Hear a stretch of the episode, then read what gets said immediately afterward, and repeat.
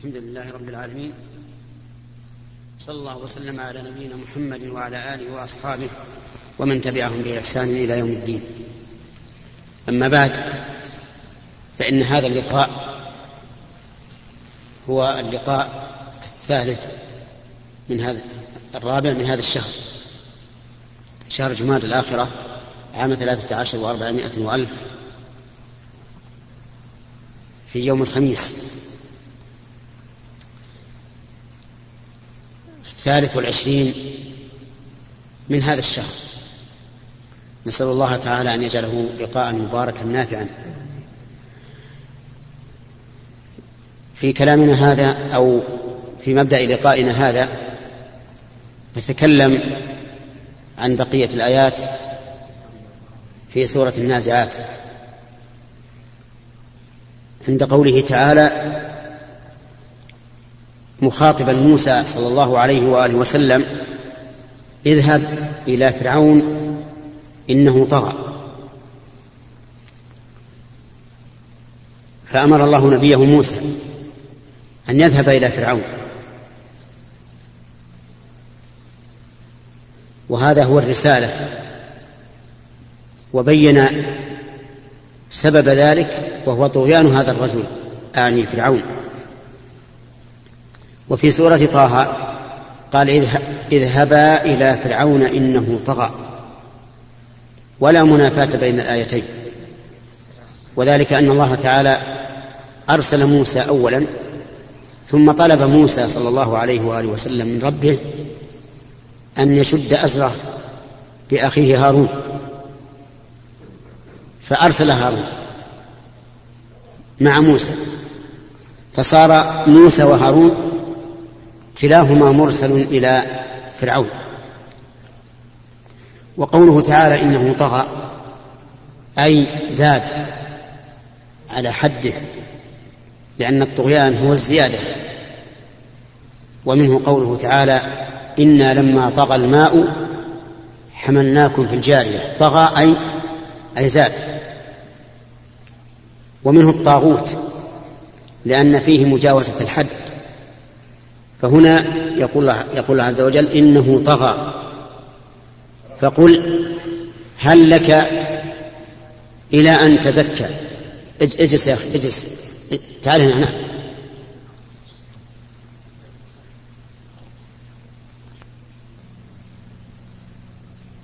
فقل هل لك إلى أن تزكى؟ الاستفهام هنا للتشويق تشويق فرعون. أن أن يتزكى مما هو عليه من الشر والفساد. وأصل الزكاة النمو والزيادة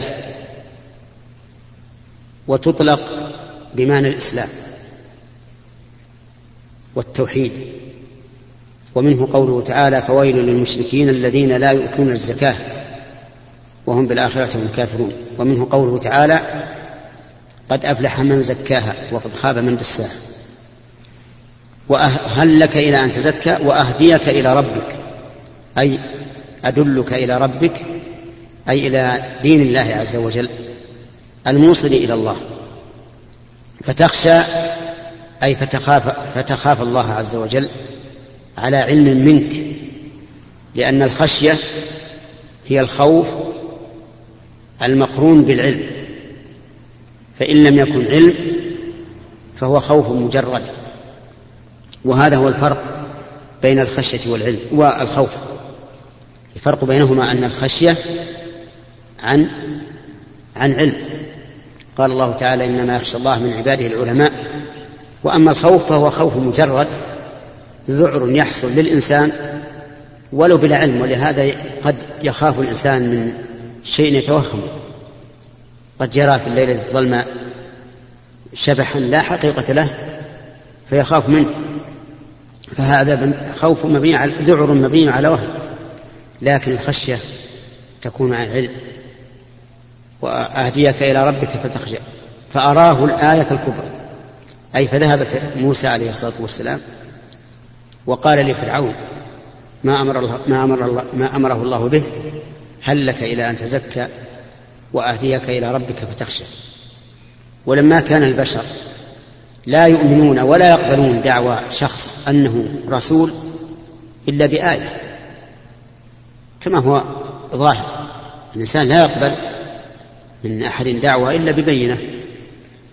جعل الله سبحانه وتعالى مع كل رسول آية تدل على صدقه. وهنا قال فأراه الآية الكبرى. يعني أرى موسى فرعون الآية الكبرى. فما هي هذه الآية؟ الآية أن معه عصا من خشب من فروع الشجر كما هو معروف. كان إذا وضعها في الأرض صارت حية تسعى ثم يحملها فتعود عصا. وهذا من آيات الله. أن شيئا جمادا. إذا إذا وضع على الأرض صار حية تسعى. وإذا حمل من الأرض عاد في الحال فورا إلى حاله الأولى. وهي أنه عصى من جملة العصيان فأراه الآية الكبرى. وإنما بعثه عليه الصلاة والسلام بهذه الآية وبكونه يدخل يده في جيبه.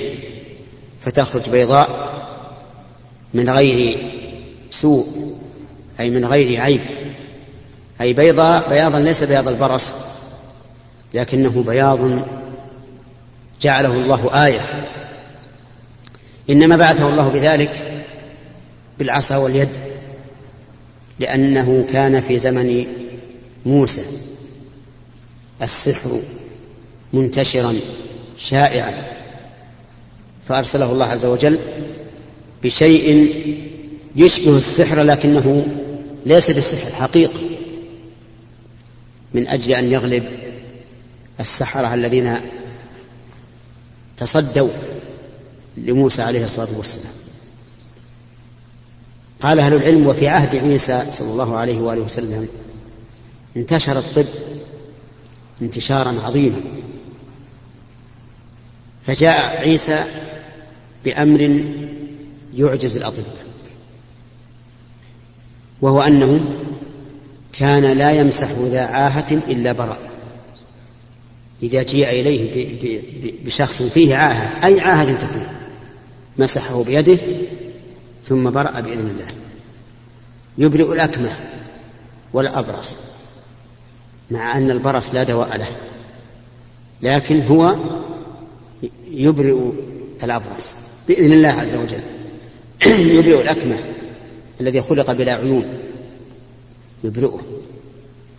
أشد من هذا وأعظم أنه يحيي الموتى بإذن الله. يؤتى إليه بالميت فيتكلم معه ثم تعود إليه الحياة. وأشد من ذلك وأبلغ أنه يخرج الموتى بإذن الله. يخرجهم من أي مكان؟ من قبورهم يقف على القبر وينادي صاحب القبر فيخرج من القبر. حيا هذا شيء لا يمكن لأي طب أن يبلغه. ولهذا كانت آية عيسى في هذا الوقت مناسبة تماما لما كان عليه الناس. قال أهل العلم أما رسول الله محمد صلى الله عليه وآله وسلم فقد أتى إلى العرب وهم يتفاخرون في الفصاحة ويرون أن الفصاحة أعظم منقبة للإنسان فجاء محمد صلى الله عليه وآله وسلم بهذا القرآن العظيم الذي أعجز أمراء الفصاحة وعجزوا عن أن يأتوا بمثله. قال الله تعالى قل إن اجتمعت الإنس والجن على أن يأتوا بمثل هذا القرآن لا يأتون بمثله ولو كان بعضهم لبعض ظهيرا. يعني ولو كان بعضهم يعاون بعضا فإنهم لن يأتوا بمثله. حينئذ نقول إن موسى عليه الصلاة والسلام أرى فرعون الآية الكبرى. ولكن هل انتفع بالآيات؟ لا. وما تغني الآيات والنذر عن قوم لا يؤمنون. إنما تنذر من اتبع الذكر وخشي الرحمن بالغيب. فالذين ليس في قلوبهم استعداد للهداية لا يهتدون. ولو جاءتهم كل آية والعياذ بالله. ولهذا قال فكذب فأراه الآية الكبرى فكذب وعصى. كذب الخبر وعصى الأمر. يعني قال لموسى أنك لست رسولا بل قال إن رسولكم الذي أرسل إليكم لمجنون وعصى الأمر.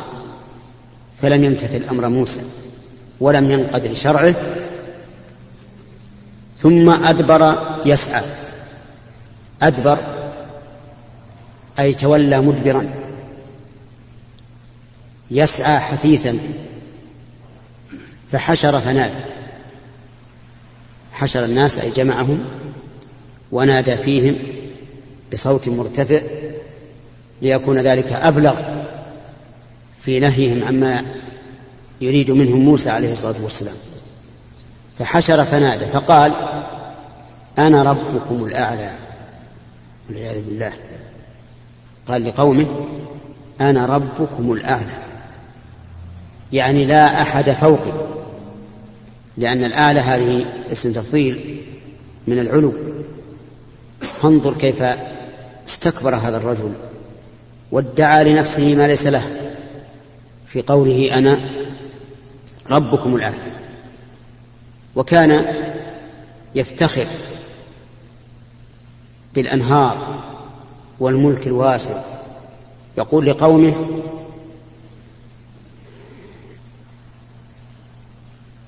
في فيما قال لهم لأنه قال لهم أقوالا كثيرة. هذه يا قوم أليس لي ملك مصر؟ وهذه الأنهار تجري من تحتي أفلا تبصرون؟ أم أنا خير من هذا الذي هو مهين؟ ولا يكاد يبين.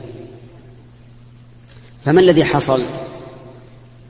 أغرقه الله عز وجل بالماء الذي كان يفتخر به. وأورث الله مصر ملك مصر بني إسرائيل الذي كان يستضعفهم عليه قال الله تعالى فأخذه الله نكال الآخرة والأولى. أخذه الله تعالى أخذ عزيز مقتدر نكال الآخرة والأولى يعني أنه نكل به في الآخرة وفي الأولى فكان عبرة في زمنه وعبرة فيما بعد زمنه إلى يوم القيامة. كل من قرأ كتاب الله وما صنع الله بفرعون فإنه يتخذ ذلك عبرة يعتبر به. وكيف أهلكه الله مع هذا الملك العظيم وهذا الجبروت وهذا الطغيان فصار أهون على الله تعالى من من كل هين. يقول عز وجل إن في ذلك لعبرة لمن يخشى. إن في ذلك أي فيما جرى من إرسال موسى إلى فرعون ومحاورته إياه واستهتار فرعون به واستكباره عن عن الانقياد له عبرة. عبرة لمن؟ لمن يخشى أن يخشى الله عز وجل. فمن كان عنده خشية من من الله واتبع وتدبر ما حصل لموسى مع فرعون والنتيجة التي كانت لهذا ولهذا فإنه يعتبر يأخذ من ذلك عبرة. والعبر في قصة موسى كثيرة.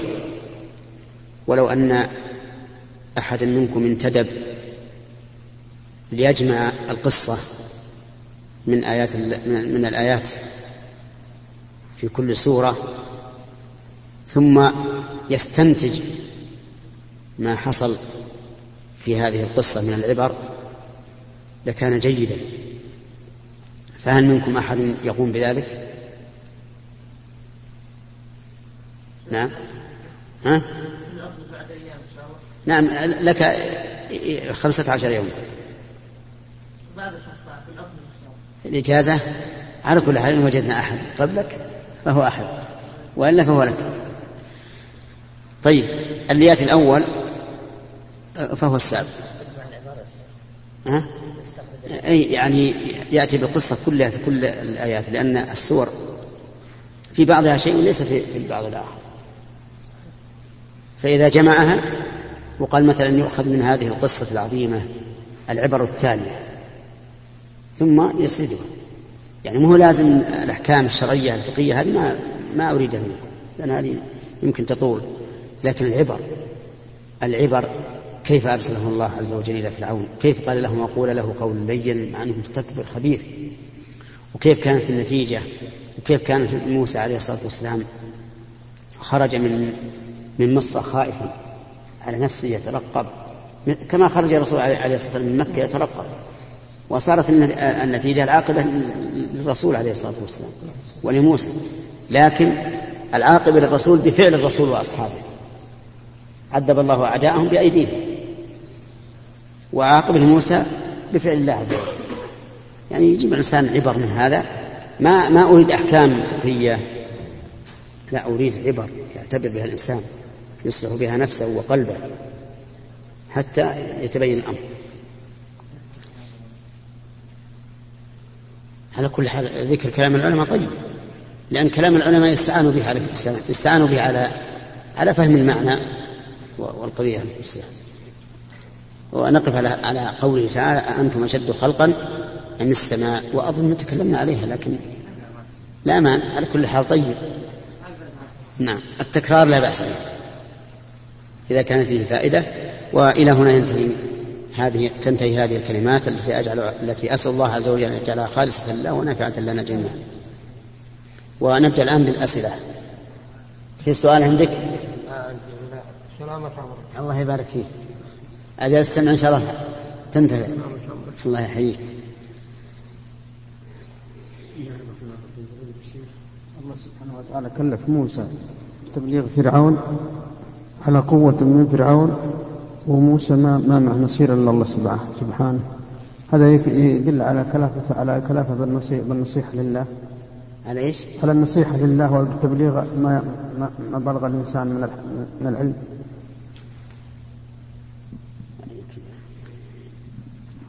لا شك أن الله سبحانه وتعالى لما أرسل موسى إلى فرعون وموسى ليس معه إلا أخوه هارون وفرعون معه كل جنوده.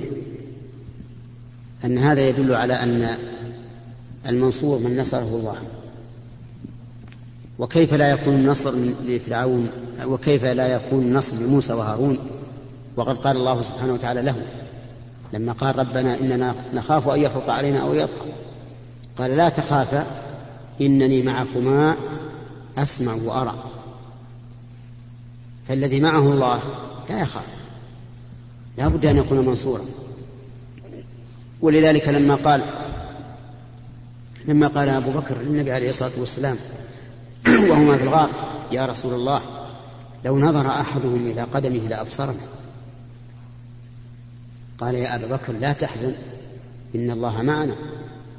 فما ظنك باثنين الله ثالثهما. هل أحد يضرهما أبدا. وبهذه المناسبة أود أن ننبه على أنه يوجد في بعض الكتب أن العنكبوت ضربت على باب الغار نسيجا من العش وهذا لا صحة له. ليس هناك نسيج من العنكبوت وليس هناك آه، حمامة على شجرة على باب الغار. إنما هي حماية الله.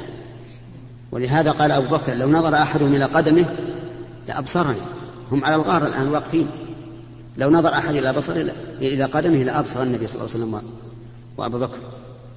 لكن الله أعمى أعمى أبصار فلم فلم ينظروا أحدا في هذا الغار. وانصرفوا عنه. نعم. بسم الله الرحمن الرحيم. فضيلة الشيخ. الأسبوع قبل الماضي كان لكم فتوى في هذين البيتين وقد قمت باستئذان صاحب السؤال وكان لكم توقف فيه. آه، أما لنا بعد هذا الذل معتصم يجيب سرخة مظلوم وينتصر.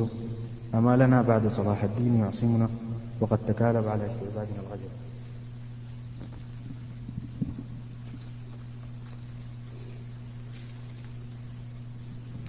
نعم. هذان البيتان.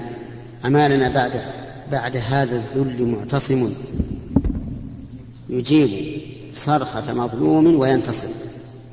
إذا كان يريد بالمعتصم شخص المعتصم فهذا شرك شرك أكبر.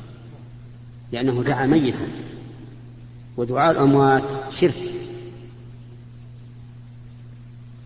قال الله تبارك وتعالى ومن أضل ممن يدعو من دون الله من لا يستجيب له إلى يوم القيامة وهم عن دعائهم غافلون وإذا حشر الناس كانوا لهم أعداء وكانوا بعبادتهم كافرين. وقال تعالى ومن يدعو مع الله إلها آخر لا برهان له به فإنما حسابه عند ربه إنه لا يفلح الكافرون. فجعل الله ذلك كفرا. أما إذا كان لا يريد المعتصم نفسه إنما أراد أن يهيئ الله لنا قائدا عظيما بطلا كالمعتصم فإن هذا لا بأس به. ولكن ينهى عن إطلاق هذا اللفظ على هذا الوجه لأنه يوهم أننا ندعو من؟ المعتصم نفسه. وما أوهم وما أوهم الباطل فإنه ينبغي التحرز منه. أما الثاني يقول أمالنا بعد أمالنا بعد بعد صلاح الدين أمالنا بعد في انكسار البيت. بعد صلاح الدين يعصمنا وقد تكالب في استعبادنا الفجر الغجر. هذا أيضا يقال فيه كالأول. إذا كان يريد صلاح الدين نفسه فهذا أيضا كفر. لأن صلاح الدين لا يعصم. صلاح الدين ميت. لا يعصم أحد. وإن قال وإن أراد بذلك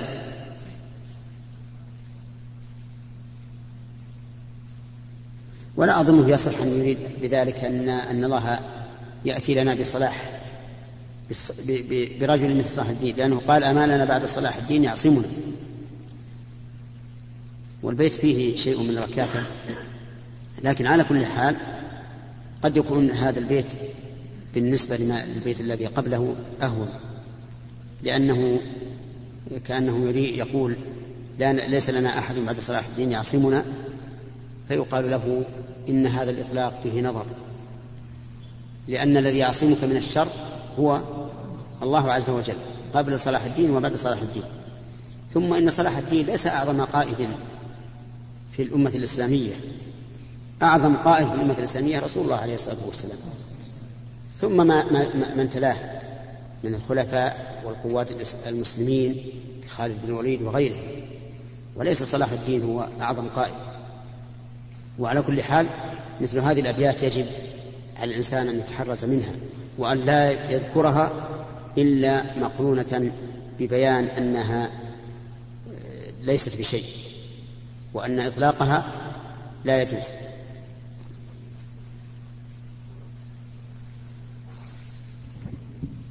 بسم الله الرحمن الرحيم. فضيلة الشيخ شاب دخل المسجد وكان هناك رجل يصلي فأراد أن يهتم به كان ما يعرف أين موقف الإمام عن المأموم إذا كان اثنان. تحير ما يدري يقف عن يمينه أو يساره ولكنه وقف عن يساره. هذا جاء ثالث يعرف أن فنزع الإمام الأول وخر وظل هذا الأول المأموم يصلي إمام. سألني ذات مرة قلت أنا أعرف أن نية الائتمام هذه على الصحيح ليست لكن حيرت طيب لما قدم الأيسر ظنا منه أنه هو الإمام. الإمام الأول هل غلب نيته إلى ائتمام ولا ماذا صنع؟ ولا استمر على أنه إمام ولا؟ يقول ما صلينا وطلعنا على كل حال هذا اللي حصل منهم لا شك أنه صدر عن جهل. والجهل في مثل هذه الأمور يعفى عنه. وعلى هذا فتكون صلاة الجميع صحيحة. لكن لو فرض أن أنه لم يأتهم ثالث وأنهم استمروا على صلاتهم أحدهما عن المأموم عن اليسار والإمام عن اليمين فالصلاة صحيحة. لأنها أيضا صادرة عن جهل. لأن السنة فيما إذا كان إمام ومأموم أن يكون الإمام عن يسار المأموم والمأموم عن يمين الإمام. هذا هو السنة. فلو أن أحدا عكس وصلى على اليسار فصلاته صحيحة. لكن يبلغ فيما بعد. بأن السنة أن تكون صلاة المأموم الواحد عن يمين الإمام. وفي هذه الحال يكون وقوفه متساويا ولا يكون الإمام متقدما على المأموم لأنهم الآن صف واحد والصف الواحد يكون متساويا. وإذا جاء الثالث فإن من الناس من يشكل عليه هل يدفع الإمام ويؤخر المأموم؟ أو يكبر أولا ثم يجذب المأموم فنقول أخر المأموم ثم إذا استوى في مكانه كبر أنت. أو نقول قدم الإمام فإذا استويت مع المأموم كبر. لأنه أحيانا يكون تقديم الإمام أسهل كما لو كان الذي أمامه واسع. وأحيانا يكون تأخير المأموم أسهل كما لو كان الذي أمامه ضيقا والذي خلفه واسعا. المهم لا فرق بين أن يقدم الإمام أو يؤخر المأموم نعم. نعم. المحذور شيخ في كونه يعني لو كان عن علم يعني إنه غير نيته صار الإمام. لا هو المحذور المحذور هنا أن الإمام ربما يستمر على نية الامامه وذلك جعله مأموما. أما التحول من إمامة إلى ائتمام فهذا لا بأس به. فقد تحول أبو بكر رضي الله عنه من كونه إماما إلى كونه مأموما. لما كان يصلي بالناس فجاء النبي صلى الله عليه وآله وسلم في أثناء الصلاة تأخر أبو بكر وصار مأموما والنبي صلى الله عليه وسلم إماما. نعم. السؤال الثاني بعد. يأتي. فضيلة الشيخ بالنسبة قول الله سبحانه وتعالى لموسى أقول له قولا لينا لعله يتذكر أو يخشى نجد في سورة الإسراء أن موسى يعني يعني حصل بينه وبين فرعون كلام فيه شدة وغلظة ومنها ومنه قول قول موسى وإني أراك يا فرعون مثبورا لا أظنك. وإني لا أظنك يا فرعون. وإني أظن لا أظنك يا فرعون مثبورا نعم.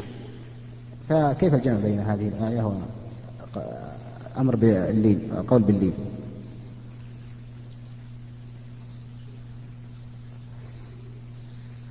الجمع بينها أنه خاطبه باللين أولا أول ما خاطبه باللين. فلما طغى وشمخ وارتفع كان حقه أن يهان. وهذا من التدرج بالدعوة إلى الله بالحكمة. تتكلم مع المدعو أولا باللين والسهولة.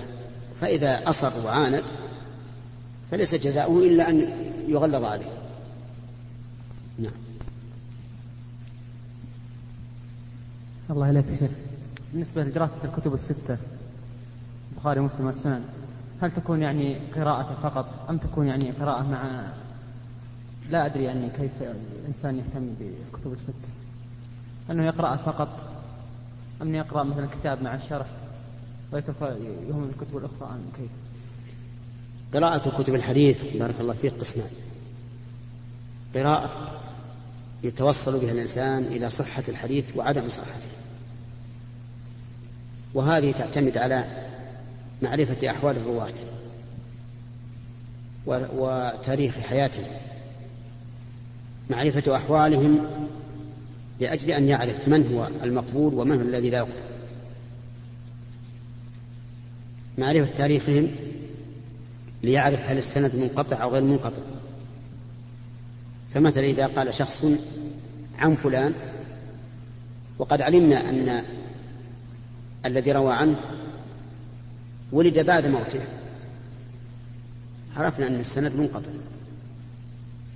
فلا بد من معرفة تاريخ الرواة ولا بد أيضا من معرفة ثبوت لقائهم لمن روى عنه أم لا. لأنه قد يدلس فيروي عن من عاصره ما لم يحدثه ما لم يسمعه منه. فالذي يطلب يقرأ يطلب الحديث علم الحديث على هذا النحو هذا لا بد أن يقرأ الكتب الستة بأسانيدها ويبحث عن رجالها. ونحن نعلم أن العلماء مختلفون اختلافا كثيرا في الرجال. فتجد هذا الرجل مثلا المحدث يقول عنه الإمام أحمد إنه ثقة. ويقول عنه يحيى بن معين إنه منكر الحديث مثلا. ويقول الثالث إنه متروك. وهذه المسألة قد تحير طالب العلم. فما موقفي إذا رأيت الناس الحفاظ الأئمة تكلموا في هذا الرجل كلاما متباينا ننظر الآن إلى المرجح ننظر إلى متن الحديث. قد يكون متن الحديث شاذا مخالفا للأحاديث الصحيحة. فنعرف أن الذين تكلموا عن هذا الرجل بالقدح أصوب من الذين تكلموا عنه بالتعديل لأن حديثه منكر. بل ربما يأتي الحديث صحيح السند من حيث رجاله. ومن حيث اتصال السند لكن يكون المتن منكرا أو شاذا. قد يكون شاذا لمخالفته للأحاديث الصحيحة. فيرد. فالحاصل أن الذي يطلب علم الحديث من أجل إثبات الحديث هذا يجب أن يعتني بالرجال وتاريخ حياتهم وكلام الناس فيهم أما الذي يطلب الحديث من أجل فقه الحديث فهذا له طريق آخر. لا لا يلزمه مثل ما يلزم الأول بل ربما يكتفي بالحديث متنا فإذا كان في البخاري ومسلم فالنفس مطمئنة إليه وإذا كان في غيرهما يكفيه أن يقول مثل صححه فلان أو صححه فلان من الحفاظ المعتمدين وإن لم يراجع السند. وأهم شيء في القرآن الكريم وفي السنة النبوية أهم شيء فقه النص ومعرفته وما يستنبط منه وما يترتب عليه لقول النبي عليه الصلاة والسلام رب مبلغ أوعى من سامع ورب حامل فقه غير, فقيه ومن يرد له به خيرا يفقهه في الدين نعم يعني شيخ أن يكون الكلام في إنسان يبدأ في المصطلح يعني أولا كتب الرجال هذا القسم الأول. اي نعم لابد أن يكون عنده علم في المصطلح. إذا كان يريد أن يطلب الحديث على الوجه الأول الذي ذكرنا الوجه الثاني فلا بد الوجه الثاني مو لازم. لأنه يكتفي بأن مثلا إذا قال صححه الحافظ بن حجر صححه فلان بن فلان من العلماء المحدثين الموثوقين يكتفي ما يذهب إلى إلى أن ينظر. ما يذهب ينظر مثلا في السند ولا في رجال السند. استنباطات بس يخرج يعني من الشروط. نعم. الاستنباطات من الحديث والفوائد. الاستنباطات قد يكون الإنسان فيها ضعيفا مع قوته في التخريج. ولهذا تجد فرق بين الفقهاء واستنباطهم الأحكام من الأحاديث وبين المحدثين. نعم. السلام عليكم السلام عليكم. يلاحظ على بعض المؤذنين أنهم يؤخرون الأذان دقيقة إلى دقيقتين في أغلب الأوقات وخاصة الفجر والمغرب. وإذا سألتهم لماذا لا تتقيدوا بتقويم أم القرى قالوا نحن نضع الزيادة للحرص هل عملهم هذا صحيح؟ لا مانع. لا مانع من الاحتياط بدقيقة أو دقيقتين. خصوصا الفجر. الفجر آه، تقويم الملقرة فيه التقديم خمس دقائق. ولهذا يجب التحرز في هذه المسألة. أن الإنسان ينتظر خمس دقائق قبل أن يصلي. أما الأذان فكما تعرفون منهم من يؤذن على الوقت الذي في أم القرى ومنهم من يتقدم عليه ومنهم من يتأخر عنه كثيرا. هنا.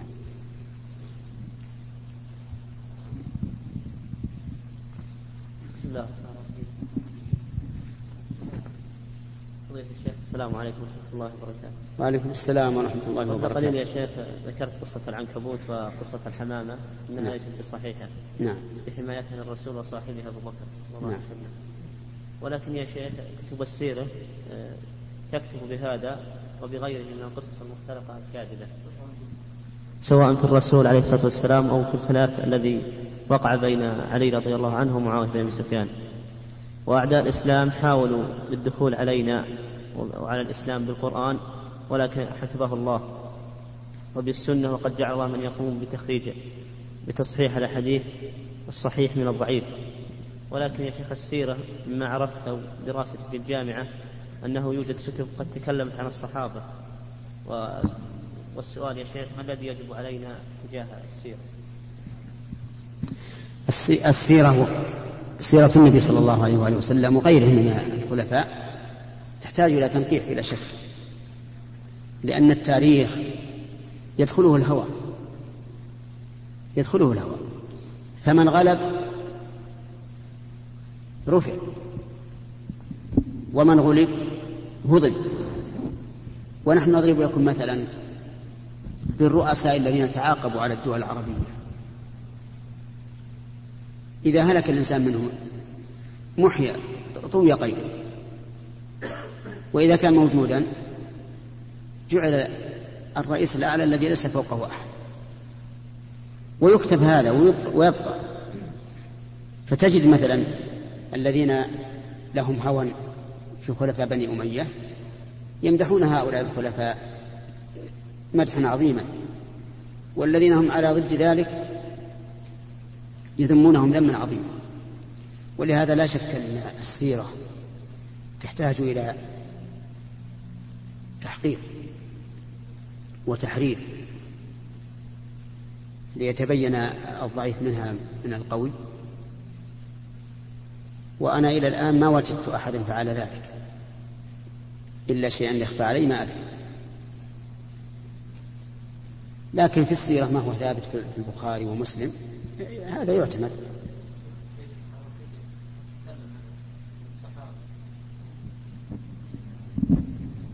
الصحابة مثل أبو موسى الأشعري؟ إيش؟ مثل الصحابة لا أعد الكلام من أوله. يوجد بعض الكتب نعم. قد تكلمت عن بعض الصحابة مثل أبو موسى الأشعري. قد وصفته يعني بالغباء قصته مع عمرو بن العاص نعم. عندما قصة التحكيم. وهذه قصة التحكيم ليست بصحيحة من ما سمعت في الجامعة الدراسة. نعم. ما أدري. هو نفس الشيء. أيضا يتكلمون عن عن غير أبي موسى عن من هو أفضل من أبي موسى الأشعري في في هذا في هذه المسائل. ولهذا مسألة السياسة مشكلة. الآن لو ذهبت إلى إلى بعض التاريخ الذي كتبه المؤرخون الذين يميلون إلى آل البيت وجدت عجبا. ولو قرأت في كتب التاريخ التي تميل إلى بني أمية لوجدت عجبا. لكن كما قلت لك لا بد أن يكون المسند صحيحا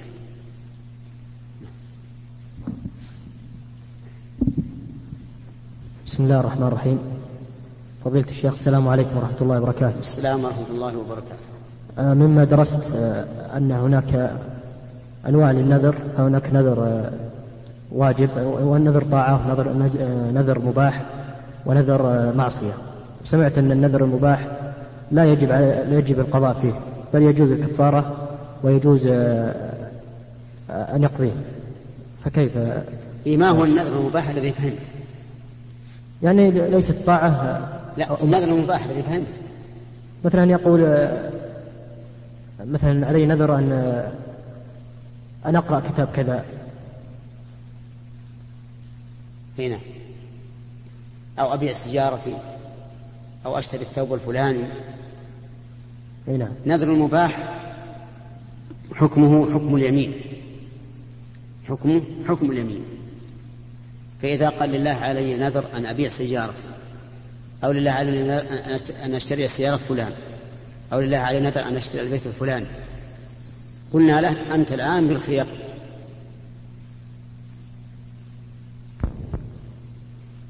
عرفت؟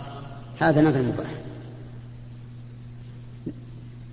نذر الطاعة أن يقول لله علي نذر أن أصوم غدا. يعني يوم, يوم الاثنين.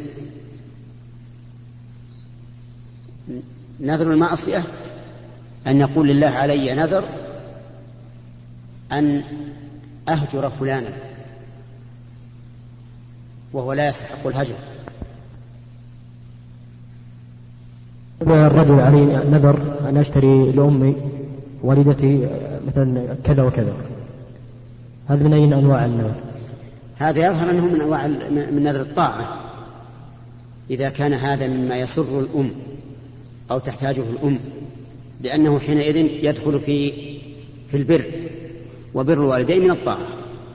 فيلزمه أن يشتري ذلك لها إلا إذا إذا قالت لا أريده. إذا قالت لا أريده فإنه لا يلزمه أن يشتريه وفي هذه الحال ينبغي أن يكفر كفارة يمين نعم. الشيخ محمد حفظه الله. السلام عليكم ورحمة الله وبركاته. السلام ورحمة الله وبركاته. سؤالي يا شيخ حول الجلود. فنريد أن توضح لنا حفظك الله ما هو الضابط في استخدام الجلود؟ الجلود؟ الجلود. جلود؟ إي نعم يا شيخ. جلود إيش؟ جلود الحيوانات بصفة عامة يا شيخ. إيه؟ لأنه يوجد في الأسواق الآن بعض الأشياء مصنوعة من الجلود فالإنسان يتحرج نعم. ويسألون كثيرا من الناس هل يجوز استخدام أو شراء مثل هذه الأمور يا شيخ؟ فنريد أن توضح لنا حفظك الله ما هو الضابط في استخدامه؟ من المعلوم أن الجلود الم- الموجودة في السوق هي جلود مدبوغة جلود مدبوغة والجلود المدبوغة عند كثير من العلماء طاهرة. حتى وإن كانت من حيوان النجس فهي طاهرة. والصحيح أنها ليست بطاهرة إذا كانت من حيوان نجس لأن نجس العين لا يطهر ولو غسل بماء البحر. أما إذا كانت الجلود مما هو مباح الأكل ولكن لا تدري أنت هل هي جلود جلود مذبوحة أو ميتة فلا يهمنك. لأن حتى لو ولو كانت جلود ميتة أو جلود حيوان مذبوح على غير الطريقة الإسلامية فإنها إذا دبغت تكون طاهرة. مثل بعض الفرع تكون مبطنة بجلد من جلود الضأن الصغار. فنقول البسها ولا حرج عليه حتى لو فرض أنها من ميتة أو فرض أنها مما ذكي زكاة غير شرعية لأنه إذا دبغ فإنه يطهر. قال النبي عليه الصلاة والسلام أيما إهاب دبغ فقد طهر. ومر بشاة يجرونها لميمونة. فقال هل أخذتم إهابها؟ قالوا يا رسول الله إنها ميتة. قال إذا دبغ الإهاب فقد طهر. فقد طهر. نعم. يا شيخ حفظك الله يعني آه أنت قل قلت حفظك الله مع آه، الحيوان النجس. آه كل غير ما كل لحم يعتبر نجس يا شيخ إي نعم. كل ما لا يؤكل فهو نجس. إي نعم السلام عليكم ورحمة الله وبركاته. فهو نجس يعني معناه إذا مات. أما في الحياة ففيه تفصيل. الهرة وشبهها طاهرة إلا إلا بولها وعذرتها. ودمها أيضا. وأما السباع التي ليست مما يطوف علينا ويكثر ترددها علينا فهي نجسة. نعم. السلام عليكم ورحمة الله وبركاته. السلام ورحمة الله وبركاته. هناك بعض الخطباء فضيلة الشيخ يدخلون إلى المسجد يوم الجمعة. مثلا إذا كان الظهر يؤذن على الحادية عشر مثلا وخمس وخمسين دقيقة. يدخلون مثلا الدقيقة الأربعين الحادية عشر والدقيقة الأربعين. آه، فما الحكم حينئذ؟